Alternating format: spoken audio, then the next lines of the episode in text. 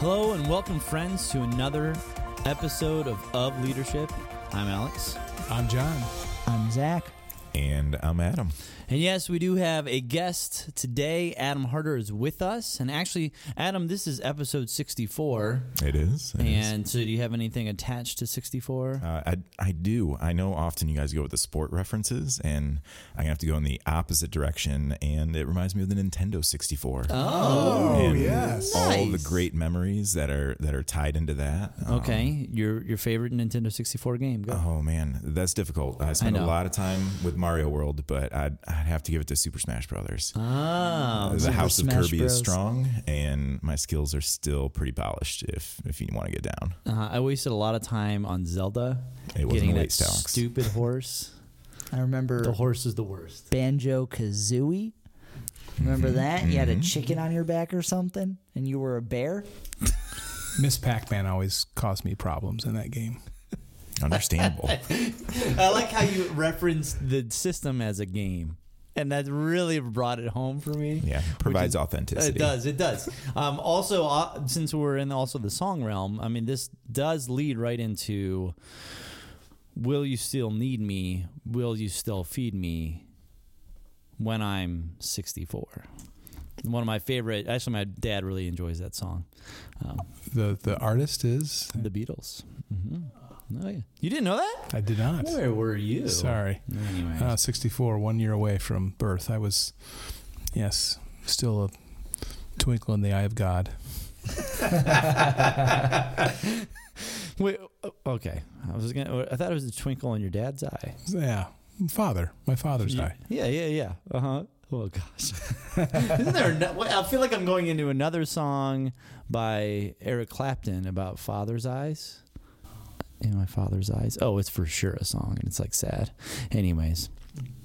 Okay. Well, that was Riveting. It was riveting.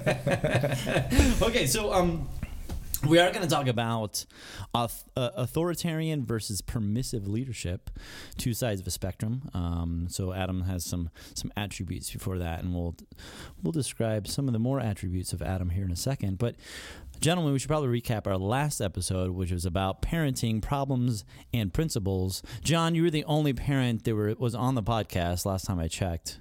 Zach, um, nope, still doesn't have a kid. So. Um, kind of describe to us what the podcast is we about. yeah we talked about um, what works and what doesn't and I, i'm always hesitant about formulas but nonetheless we did talk a little bit about some things that we've observed in our own upbringing and me from a fatherhood standpoint of uh, what to consider when it comes to parenting. Certainly not easy but hopefully the tips that we shared and some thoughts that we had are helpful. So encourage our listeners to check that one out. Hmm All right, now, so uh, Adam Harder is a high school teacher at Summerall Falls High School. Uh, teaches AP calculus and all sorts of other math type things. He is a lover of herpetology. yes, indeed. Yes, Yeah. herpetology. So um, I'm not going to explain what that is. So good luck. Um, I'm sure there's plenty of misconceptions about that yes, word. uh-huh. I would say his head circumference is probably around an, an eight or a nine inches. What would you I'll say? take that. I, I couldn't tell you, but he does have a nice head. I like everywhere this is going. you wanted us to say what attributes we could say about you. He has a nice beard growing. nice beard growing Uh-huh. Very straight bridge on his nose. All these things lead to his wonderful leadership abilities. absolutely hmm Well, Adam, with all that, that wonderful introduction we just gave you, Excellent. um, what are we talking about tonight? Uh, so today, the a topic that's been on my, re- my mind recently is authoritarian leadership versus permissive leadership.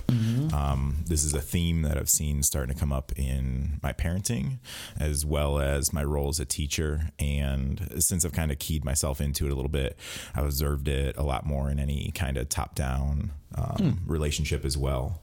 Um, this idea of you know it is is authoritarian and permissive leadership. Um, is it a spectrum, and is there a right place to always be on that spectrum, and and how to navigate that space? So talk to us real quick. How old are your kids? Uh, my kids are. This is like a trick question. Um, my kids are eight and nine at the moment. It continually changes though. Um, but at the moment, eight and nine. They're in second and fourth grade. So um, I'm at that fun age of parenting where, um, and and maybe this is why it's been on my mind is because my kids are getting a lot better at reasoning through things and wanting to know the why behind the actions that I take uh, within the household. Um, Imagine that. Adam Harder's kids using reasoning. I'm just perplexed. Has anyone ever read Thank You for Arguing? It's a great book that I think Adam would appreciate a lot. The the dad's a college professor in logic and or rhetoric and he teaches his kids that what matters is not winning but getting what you want and how he explicitly taught and raised his children you know he's teaching you about like ethos and pathos and logos through this book and he's speckling it with all of these great examples of how he raised his children to beat him in arguments by making them think that he won when really they were getting what they wanted. And he's okay with it. And it was just it's a very good read for our audience. And i think you would appreciate it adam. Mm-hmm. Noted. So is this what you're doing with your children? Uh, not quite. are, are you teaching them to argue, or they're just doing that on their own? Oh or- no, or they've reasoning? managed. They've managed that on quite on their own. Mm, mm, okay. it's all the board game strategies right mm-hmm. you're uh, Yeah, making them actually we, think uh, Yeah, we've started to cross into the new threshold of board games with them, so they're finally both at an age where we can start kind of leveling leveling that up a little bit. So you're would you say that you're perhaps your authoritarian leadership style has had to be changed a bit? I, I think that's fair to say. Um, you know, I, I think that I think that I'm kind of crossing out of that that phase where everything I say is law because I said it, um, and and leaving that moment of absolute trust in, in everything I say as as a leader in the household, um, and kind of crossing into that zone where they uh, they're willing to they're willing to do whatever, but they're starting to get a lot more curious at the mechanisms behind the scenes. Um, I, I know, you know, one of the examples that, that comes to mind with this is when when you have a young child and you tell them, you know, not to reach up and touch on top of the stove, and they might ask why, and you might say because it's hot, but they haven't really internalized what that means yet. And really, they just they're not touching the stove because mom and dad said don't touch the stove or don't reach over there.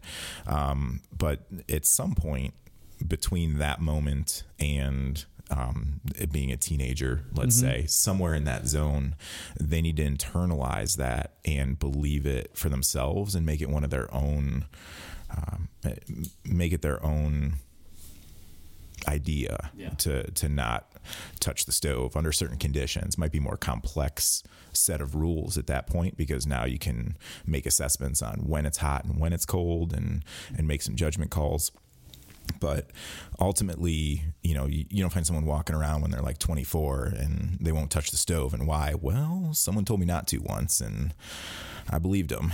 so, so, so how do, uh, you know? So the question that's been on my mind is, how do I go from Uh, from just leading authoritatively, saying "Don't do this because it's bad for you," mm-hmm. and transitioning into "Okay, let's let's not do this for the moment, but I also want you to learn how to make your own decisions in the space." Yeah, kind of like let them let them just touch the stove a little bit.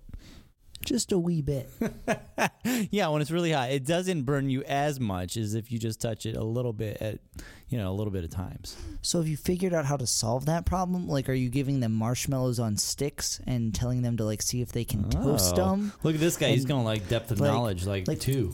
That seems like a long way to figure out if the stove is hot. Uh, I have taught the touch with the back of your hand if you need to see if something's hot. Okay. Uh, and uh, just some general ideas about safety and, and thinking about when was the last time the stove was used and you know mentioning that we don't set things on top of the stove and things like that Yeah, I, I, I don't know if you can relate to this, but I had a friend who uh, had a child that was that wanted to play with matches, and uh, the parent did this crazy idea where they they actually let them play with matches. I don't know. I, I think you're referring to a story that I told you.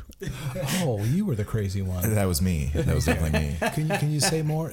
Yeah, Uh, yeah, I definitely can. Um, so, uh, so what had happened was my daughter, when I'm guessing she was around like five years, five years old, and we were home either for winter break or for a snow day or something like that. And I decided to have a fire, so I was stacking the wood, and she had asked during the process if if she could light the fire, and I said, "Well, I don't know about you lighting the fire."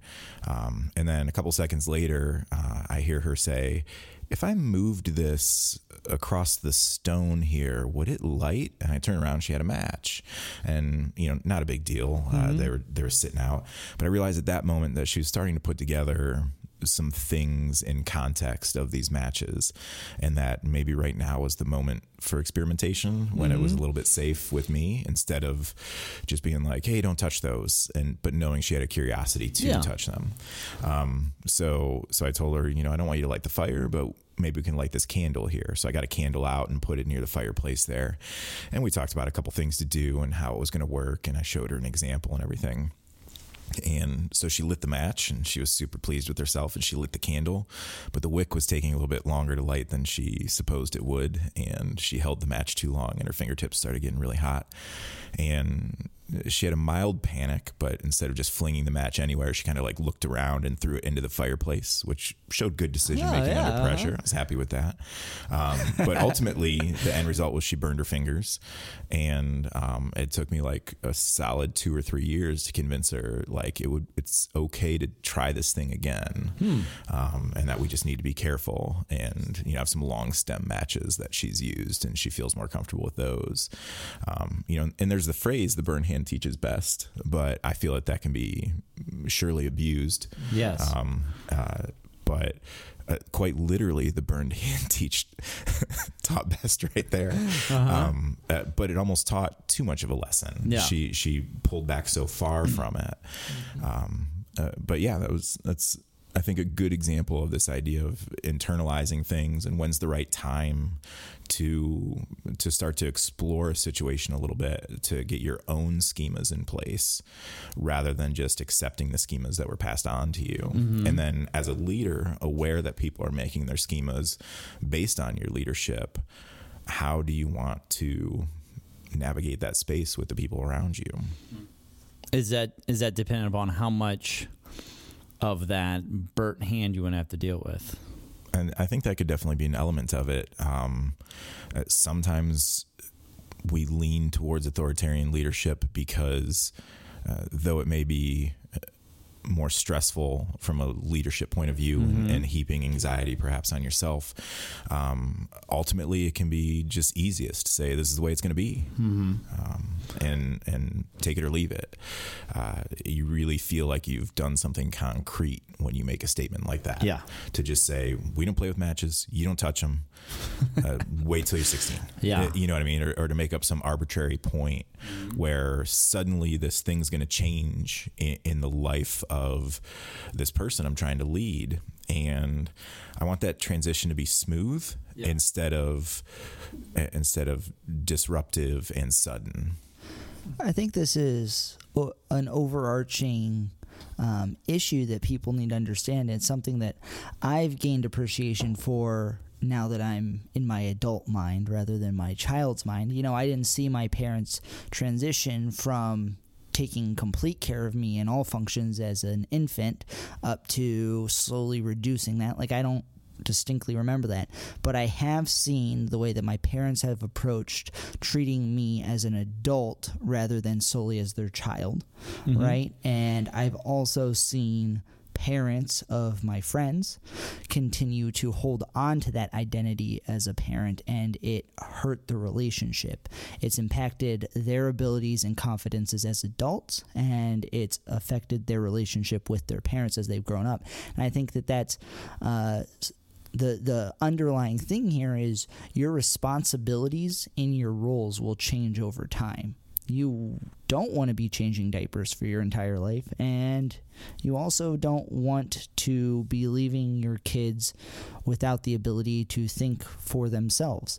And I think one thing that you're doing really well Adam is you've like been exemplar of this Bowen's theory curiosity, where as you're talking about the way you're observing them, she made this good dis- uh, judgment decision and she threw the match into the fireplace. Like you're you're showing a curiosity of their motivations and their understandings that I think is what makes this hard. You have to be willing to learn more about them and what they're capable of rather than simply face value saying this is how it is or this is what you should do or this is what I would do do it like that so so in that lens when you look at um, when you look at the spectrum of authoritarian versus permissive uh, do you think that do you think that being able to exist in different places on that spectrum would be a quality of a good leader? Where you know given the situation do you think where you need to stand on that spectrum differs? Or do you think there's an ideal place to stand? It's a good question. I think when leaders become rigid like this is how i am all the time i don't know of any suggested leadership style that would say you should be locked into this role and behave this way all the time. I think authority, which is we in our last podcast we talked about different times in our childhoods where our parents had authority and they exercised that authority in a very hierarchical um, you know situation but that wasn't really uh, very often and then when I think of permissiveness I, I don't know about you all, but I have a negative connotation to that. It mm-hmm. sounds like it sounds like um, irresponsible almost or fear based. So one's hands on, one's hands off. So I think on that spectrum between the two of those, I think situationally, there's times that we have to exercise that authority, and other times where we allow, as you mentioned, um, more of a hands off, but a responsible hands off. Uh, permissiveness to me sounds irresponsible, but I don't know how you all see permissiveness. Yeah, I'm getting this idea in my head of like an appropriate response where rigidity may not be appropriate. I think of the abusive stereotype trope where they're where they are aggressive so much so that in their permissiveness you're constantly looking over your shoulder to make sure you're not bringing on that aggression again. Um, where there's a where you, your aggression is inappropriate in that it causes a fear. Where um, all that to say is it seems like there needs to be this balance of in this permissiveness um, you need there needs to be something underlying it. In our pre i thought back to the the rigidity um, conversation we had in our last last episode john and uh, we talked on how it was important that in those times of forcefulness it wasn't it wasn't necessarily a shock. It was exemplar of something that was already being taught and lived and shown, but it was like that hitting the nail on the head that needed to be shown. It was appropriate, it was forceful, but it wasn't too much. How much is this related to a spectrum of order and chaos? so I think if you're an authoritarian, you are trying to create order so much that there's like no chaos and permissive, then you're just allowing the chaos to happen and it's irresponsible.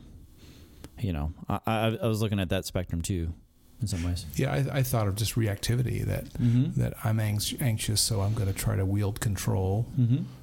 institute order because I can't stand uncertainty, and I think permissiveness can be almost underfunctioning, where when I underfunction, chaos ensues. I don't mm-hmm. know if chaos can be the overfunctioning component in that relationship. I think both authoritarian and permissiveness, the way they're the way they're stated, at least the way I see them, are both reactive stands. And so I think the question Adam might be asking is where on the spectrum. So what is re, what does responsible leadership look like? And I don't know. You guys can disagree. If it's not authoritarianism, and I tend to look at that more politically. Like authoritarian systems mm-hmm. tend to be ones that squash civil liberties, and and uh, people don't thrive under those. Yet permissiveness is a- anarchy, right? Mm-hmm.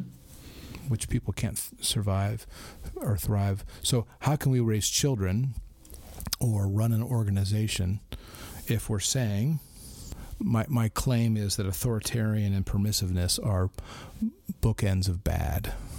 Mm. Hmm They're both bad. Yeah. I I would say that um not, I I know this doesn't answer your question, so not sorry. Um but uh so I would say that a lot of our leadership right now is authoritarian, wouldn't you say? If somebody was going to just go ahead and broad stroke characterize an, a, a leader would be an authoritarian. It wouldn't be they wouldn't be like, well, permissive person. You know what I mean? They would not go the other end. More of our leaders would be on the end of the over functioning, micromanaging, trying to create order all the time leaders. Um, I don't know. Maybe I'm wrong, but like the leaders that might be characterized socially could be on that end. Do, do you think that an element to this characterization of the Mhm. authoritarian leader is because it's easy to identify? Like it's very easy to see Yes. someone wielding authority and Mhm. say, there's the leader. Yes. They're in charge of something that I can see, Yeah. as opposed to someone who's leading from maybe more of the middle of the spectrum where they, they wield authority, but they're allowing people to explore the space appropriately Mm-hmm. and trying to help people navigate that space. hmm And well, I wonder how much if it comes down to also, it's it's somewhat easier sometimes to have that authoritarian leader because then I don't have to as a as somebody who's underneath them I don't have to think. So they're creating the order for me. So hmm, I know it's kind of a pain in the butt, but eh, you know what? I don't have to really think through anything anymore. So it's kind of nice, you know. For better or worse, there's Yeah. certainty. Yeah, they Mhm. do it all, and then they burn themselves out or force you out one way or the other. I think of um, authoritarian as being easy in that we see it all the time. Like when often when we're watching um, movies or TV or reading through books, the people that we admire the most are the ones who have all the answers, the one who guides you, and the one who knows perfectly what to say to change you and shape you and direct you. And the thing that we don't realize is the other person has humbled themselves into receiving that influence, um, which sort of removes that internal narrative of the emotional and rational processes. If you don't have an understanding of that going on, and I don't know anyone who's ever. I find myself, I'll speak for myself, I find it harder to open myself up to the influence of others the older I get because I think I have a better understanding of things. And it's been a conscious process for me to say, okay, well, I disagree with this, that, or the other. Well, I feel like I have a sharpness in these things. There are things that I can learn from that person and need to humble myself from them. And so I think we see authoritarian leadership exampled in a positive light often in ways that are unrealistic because um, people aren't positioning themselves to appropriately receive influence. Does that make sense? Yeah, I I'm thinking of open versus closed, and when systems get anxious, we tend to close off. And I'm thinking about the order versus chaos, and I'm thinking authoritarian is trying to control chaos Mhm. through the force of will, and permissiveness is surrendering surrendering to chaos, and just almost a willful ignorance of how Rome is burning around me, but I don't want to hear any news otherwise. I thought it was interesting that you mentioned there uh, the open and closed and how people become closed when anxiety is introduced to the system. And I think a lot of times, uh, not saying that, you know, I think there's a, a time and a place for authoritarian, um, but a lot of times that can raise anxiety in people where all of a sudden someone's telling them what to do and telling them how things have to be. And that might not fit with the current schema that you have. And that raises that person's anxiety in that system. And then they become very closed to that leader um, and very non responsive to that leader. But I've seen the opposite too, in in situations where someone will say, "Well, that person's a leader; they just need to tell us what to do." Where you know, there's been times in, in a classroom setting where a student will ask me a question, and and I'll say, "I'm not sure about that. What do you think?" And they can become exasperated with that. They want an answer. They want me to think for them.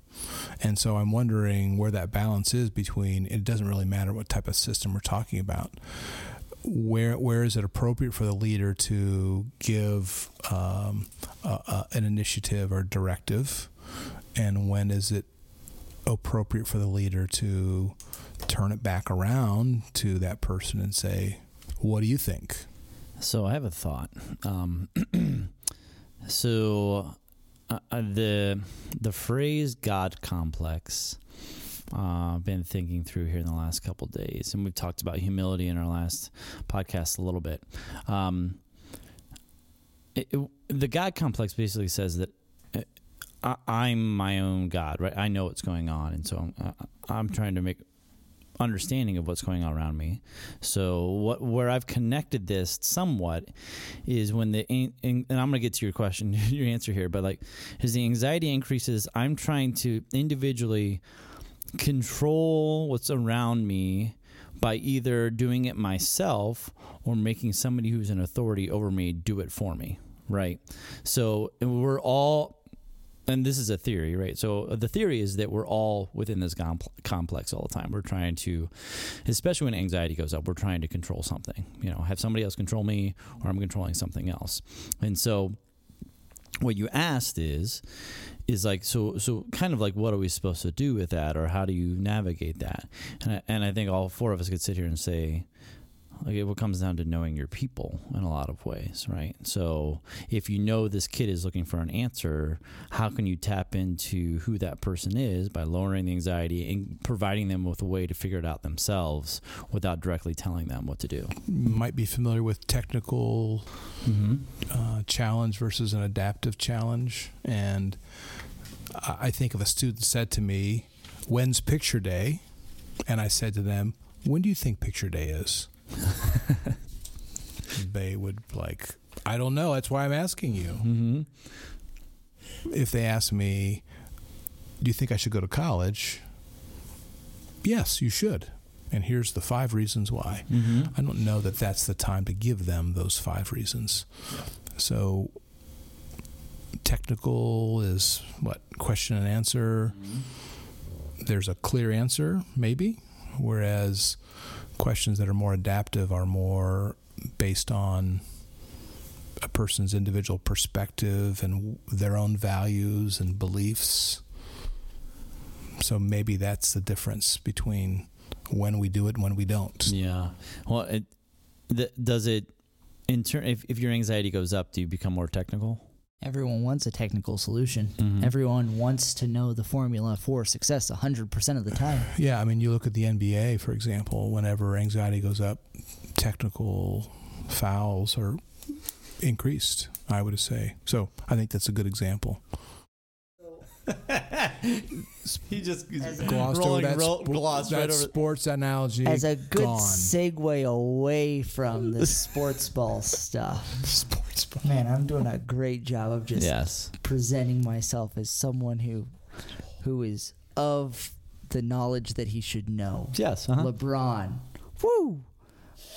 Um, but I, I think one way that would I, I something I want to know Adam, as you're thinking through whether let's let's use this spectrum that you're thinking through now permissive authoritative um, what internal mechanisms or questions are you using to evaluate your role and relationship with your children?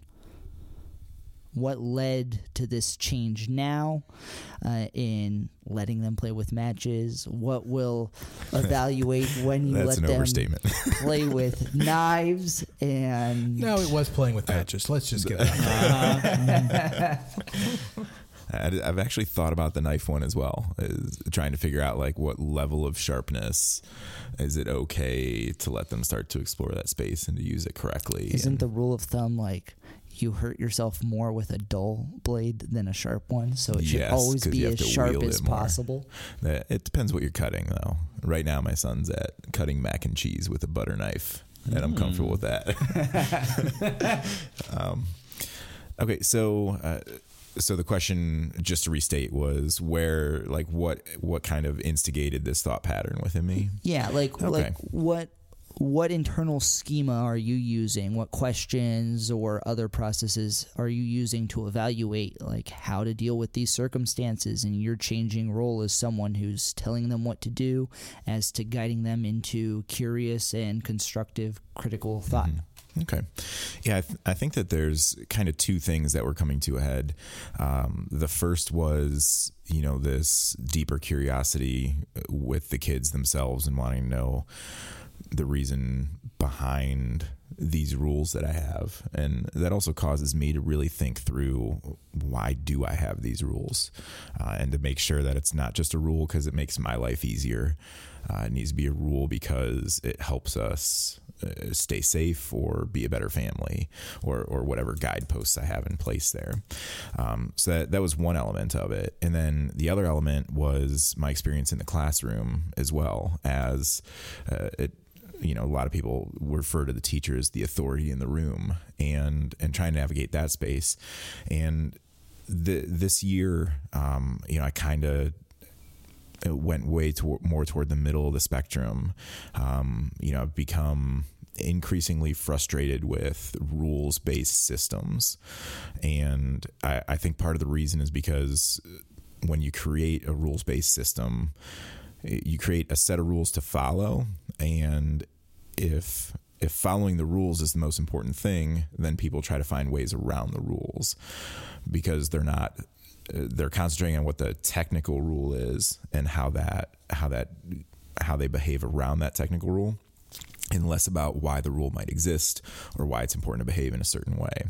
So in my in my classroom, uh, the past couple years I've been experimenting th- with this, but but this year in particular, um, uh, we had a big discussion at the beginning of the year, and I just said that I don't have a list of classroom rules. I'm like, we have school rules, and we have to follow our school rules, but I don't have a list of classroom rules, and I don't want to tell you how to behave, but we have a job to do, and and we need to get that job done. And I said, if we can just operate under the context of respect uh, with each other, with ourselves, and, and with the classroom and with the school, that I think we can navigate this space pretty well. Um, so, so I think, uh, you know, thinking about the spectrum, I, I think maybe I put myself, uh, hopefully, I don't know, in the middle of that spectrum, just saying, you know, as things come up, let's talk through them. And, you know, where my students are mostly in 11th and 12th grade, they have a pretty good handle on what it means to, to do school. So, um, you, you know, you have a code of behavior and instead of me creating rules and then you breaking them and then we have consequences, instead, when we have an issue, can we have a discussion and can we figure out the why behind it and, and figure out how to move forward? Um, like one example is I had some students who, um, they one of them had like some iced coffee drink at their table, and it was first period right at the beginning of the school day, and they're goofing around before class starts with like a piece of paper and grabbing it from each other or something, and one of them spills the other one's coffee drink, and so now it's all over. Someone's book got wet, someone's notebook got ruined, uh, like half a box of tissues to clean it up type thing, and it, it would have been very easy in that situation to swing over to the authoritarian part of the spectrum and be like, okay, we've got a new rule no drinks. And i just solved all the problems. Um, but really i didn't solve the problem at, at, all. All i did was make a rule that hopefully won't be broken. And then we have to have arguments about what drinks are. And like well this is it's not technically a liquid. So i didn't even want to get into all those conversations. So instead i just went over to them and i just said hey i just want to let you guys know i'm not angry and i'm not upset. But how do you think this fits in the context of respect for the classroom and for each other um, and, and and for me and and how do you think we make sure that this doesn't happen again um, and and when I had a good conversation with those students, and it was because I put myself kind of in the middle of that spectrum and said I, I'm not going to tell you what to do, but I'm going to talk to you about what's happening. Does that answer your question? Yeah. So as that applies to your kids then, do you have any questions that you're asking yourself to evaluate um, how it's progressing per se? Does that make sense? And I'm not sure if I thought it through to the point of saying, okay, here's my checkpoints to see Yeah, is this successful? Yeah. Uh, I think you know, I think one measure of success is the fact that I haven't had many disciplinary issues in my classroom. Like I can just have a discussion with a student and they know that when I bring it up and when we discuss it, that it's important to me. Um, and, and I think, I think that's one thing, you know, when, when you don't exist as that authoritarian, that when you, when something comes up from you as important, I think it lends weight to those words because instead of everything is important, here's all the rules. This is why you can't touch your phone during class, or this is why you can't touch the stove, or this is why you can't do this. And I have all these can't do, can't do, can't do. And they all seem to have equal importance uh, under this authoritarian law. Instead, um, it, it's just kind of, you know, when I approach a student and say, hey, I'd, I'd like to talk about this, or I've noticed you're using your phone a lot during class. What can I do to help you use it less? That there tends to be a better response to that. So I'm, I'm thinking through that classroom example, and authoritarian clearly illustrates that the leader's in charge. Like there's no question because of the amount of rules. And permissiveness, which is the total extreme where a, a leader is just disjointed, disconnected. Um, someone might say no one's in charge. So, how do people know? How do your students, how do your children, how do they know you're in charge if you don't have a bunch of rules that scream, I'm in charge, and when you break them, I punish you? So that reinforces this illustration that I'm in charge. How do they know you're in charge? Or are you in charge? Maybe that's the, maybe I'm I'm, I'm assuming that that's the right question to ask. To me, it sounds like Adam or John or Zachariah, whoever is leading something, seems like you set up a structure, a system structure. So, Adam, you set up a system structure within your classroom that sets the homeostasis. And the homeostasis is what you keep balanced as the leader. And because you set up that structure, and maybe it's verbal, maybe it's nonverbal, right? But again, you're consistent with that structure, then allows you to point to, well, this is the person keeping the structure together, thus you are the leader of this system. So keeping the integrity of the structure. Yes, whatever together. that structure may be. And when the when the drink was spilled, Adam could have done one of two things. He could have no drink policy, mm-hmm. new rule, ignored it completely, mm-hmm. like acted like it didn't exist, which would be, mm-hmm. I think, irresponsible. But instead communicated, and I wrote down from a position of principle, of respect, yeah. and then asking the kids, what does respect look like in this situation? this goes back to technical versus adaptive mm-hmm. and helping them think through the application of a principle as it relates to a new situation that you hadn't thought of at the beginning of the, so it's it's allowing students to take an old principle and apply it to a new situation that could be DOK 3 mm, mm-hmm. Depends on which principle you're talking about that's right P- principal is what I'm thinking right. mm-hmm. yeah mm-hmm. so so one thing I was thinking of when when you mentioned how do people know who's the leader, um, like in, my classroom or, or in whatever situation? Uh, I think I think in the classroom, uh, I start from a place of implicit leadership that you know when on the first day um, just uh, based on the beard and the bald head everybody knows that i'm the older person in the room and i'm the teacher and okay we need to feel this relationship out. Uh, and i think there's a learning curve as you build that rapport with your students. But I was, I was thinking through that idea you know in, in, education we throw around the word rapport super casually. Like you have to build a rapport. And for some people that means like oh i should play video games with my students. You shouldn't. Um, except super smash brothers on n64 mm-hmm, mm-hmm. Um, but it, you know the, so how do you build that rapport? And i think i think what i did in those situations i started from a place of implicit leadership that i've been granted authority for whatever reason in, in this spot whether it be because um, because I had a kid and now all of a sudden I have this authority, or because I'm standing in front of a classroom on the first day of school and and suddenly I have this authority, and and I think that you know, I took that implicit authority and used it to create a culture of of trust in my leadership. That um, I wasn't necessarily going to try to control you or force you, but rather that, uh, you know, and, and in some ways tried to I, I, want to let those people know that I want what's best for you and I want to help you grow. And I think when you can develop that trust in people is then is then when your leadership can really start to shine because I don't need to make a rule that says don't do this, but rather you're starting to think through your actions and how they interact within your environment before before they happen, hopefully. It just seems like it's leading right back to your guiding principles you know you've decided on your guiding principles before you decided you were going to lead something or now obviously that's fluid throughout your life because your guiding principles may change um, but you're or whoever leader if they lead with their guiding principles it seems to make a lot more sense as long as you verbalize that with the people. Yeah.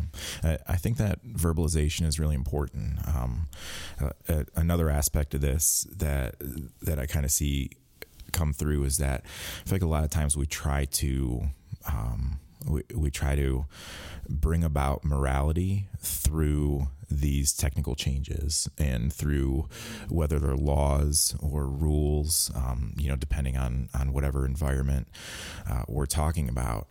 Um, those things don't create, in my opinion, mm-hmm. you can correct me if I'm wrong, but uh, in my opinion, those creating a you're not going to create a set of rules that's going to change someone's heart. Mm-hmm. um, you're going to you might create a set of rules that's going to change someone's behavior while they're within that rule set which from a parental perspective that means while they're living in your home perhaps. From a teacher's perspective that's when they're in your classroom. Um, and, and, you know you know from a work perspective or, or a top down relationship res- perspective it's just going to be when they're around you they're going to behave in a certain way because they know these are the rules for this moment. Um, but rather I want that I want that person to I want them to change themselves and believe in the way that they're that they're acting and, and hopefully come out the other end of of our relationship a better person for it but i don't think i'm going to get those results by creating such a restrictive environment that you have no choice but to turn into a diamond through pressure I, I just am, am thinking about and it's true in, in professional and personal relationships. If I can manage myself, I invite others to develop their own selves. So I manage myself. What you said is from, a, and I focus on principles and what I believe. It invites others to think through those situations themselves, and uh, I'm I'm still stuck on authoritarian versus permissiveness so you mentioned maybe you didn't mention specifically permission to rule or permission to that it's that implicit leadership. And in political science you talk about authority versus legitimacy. And when a leader has legitimacy permission to rule then authority isn't necessary because i mean occasionally it is. You know, for example, if if there was cheating going on in your room or some violation of school policy, you know, you might have to say this is the consequence. But absent of that, it allows you legitimacy makes a difference. So I'm wondering if legitimacy is the the, the the halfway between the spectrum or something like that. But certainly flexibility is part of that because sometimes you have to throw the hammer down, if you will. Sometimes you do and sometimes you got to let kids figure it out.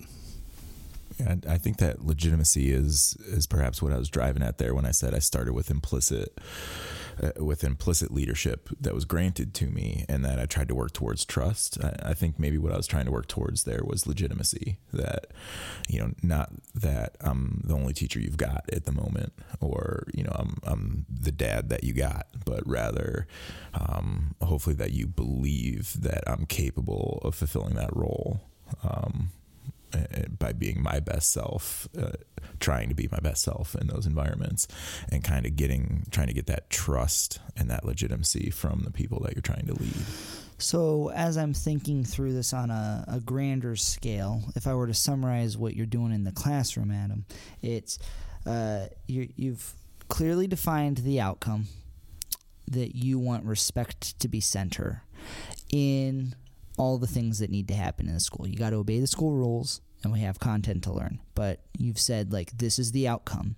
And you've clearly managed yourself by allowing for there to be a safe space uh, when that doesn't happen, asking them, how can we change this? Like, what can I do so that you're on your phone list? What can, and that safe space has pushed responsibility and the how of that responsibility into the students so that they can identify that gray and they can they know what the system is about they know now that they just need to find out how to relate to a system that's about response uh, about respect and so they're responsible for figuring out how they do that but you have set yourself up and i think this is what ties into legitimacy as the person who is ultimately responsible for the outcome. And I think that's kind of what comes into this.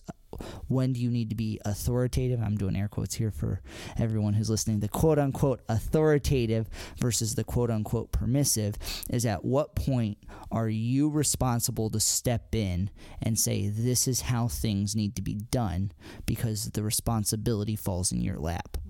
I, I, I would agree with that. And I think you know, I think those moments where you feel more and more the pressure to step in and to lean authoritarian is perhaps when the the risk level goes up in that situation. Um, you know, like if for a parenting example, if my kid is running towards the street and and I say stop, I, I want my kid to immediately stop, not just be like, mm, maybe I disagree with Right. with this. Can we talk it through? There's no talking it through. Mm-hmm. Like you know, I want this to feel like an emergency and not just be the 100th time he's yelled stop. So maybe I'm not going to listen this time because last time it was because I was going to, you know, do something minor and, Mm-hmm. and it just made this person fly off the handle. So I, I think about that a lot as well is is you know as the risk level goes up and the anxiety goes up um, I want to be able to step into that authoritarian role and and have it be respected and not overused um, and then be willing to come back towards center and discuss afterwards. But sometimes I think there's those moments where you just need to say, "I'm saying this right now, and it needs to fly."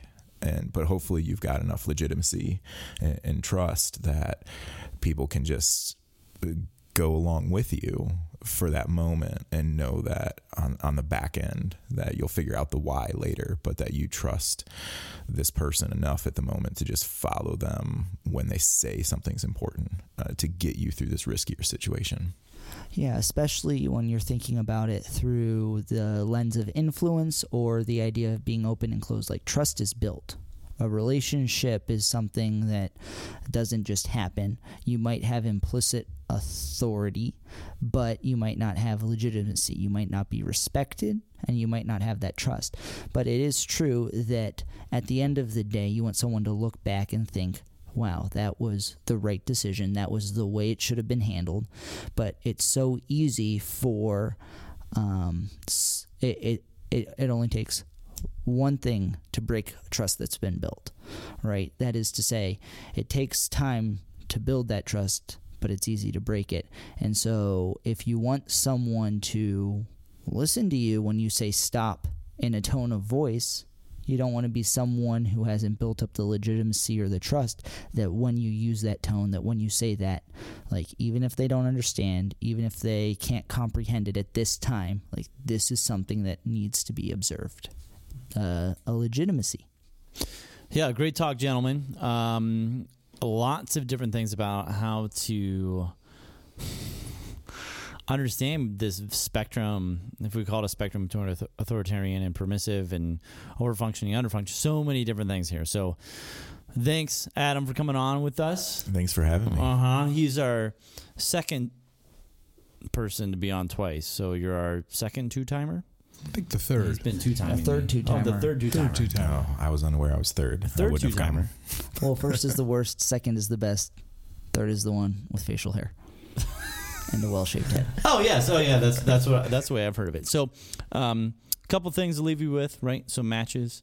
Um, you know, think about playing with those things, and then you know that obviously leads to if you don't have matches on hand, maybe go to I don't know your musical playlists, what have you, and look up Matchbox Twenty. Mm. You could play something Matchbox Twenty and Santana. You could play smooth, perhaps a song, um, while you think about this concept.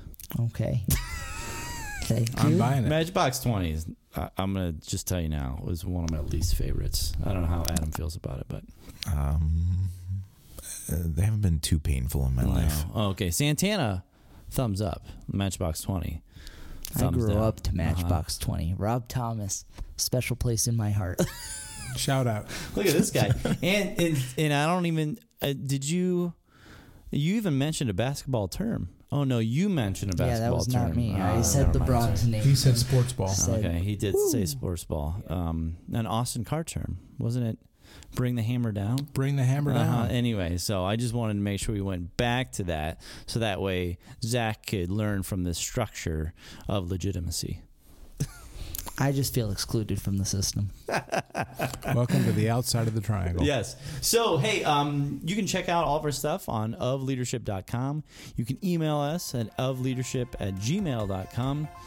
Uh, check us out on Facebook, Twitter, Simplecast, Jetler, Jesse Huffstetler made our music. Sick beats. And with that, I think we're pretty good. I am Alex, I'm John.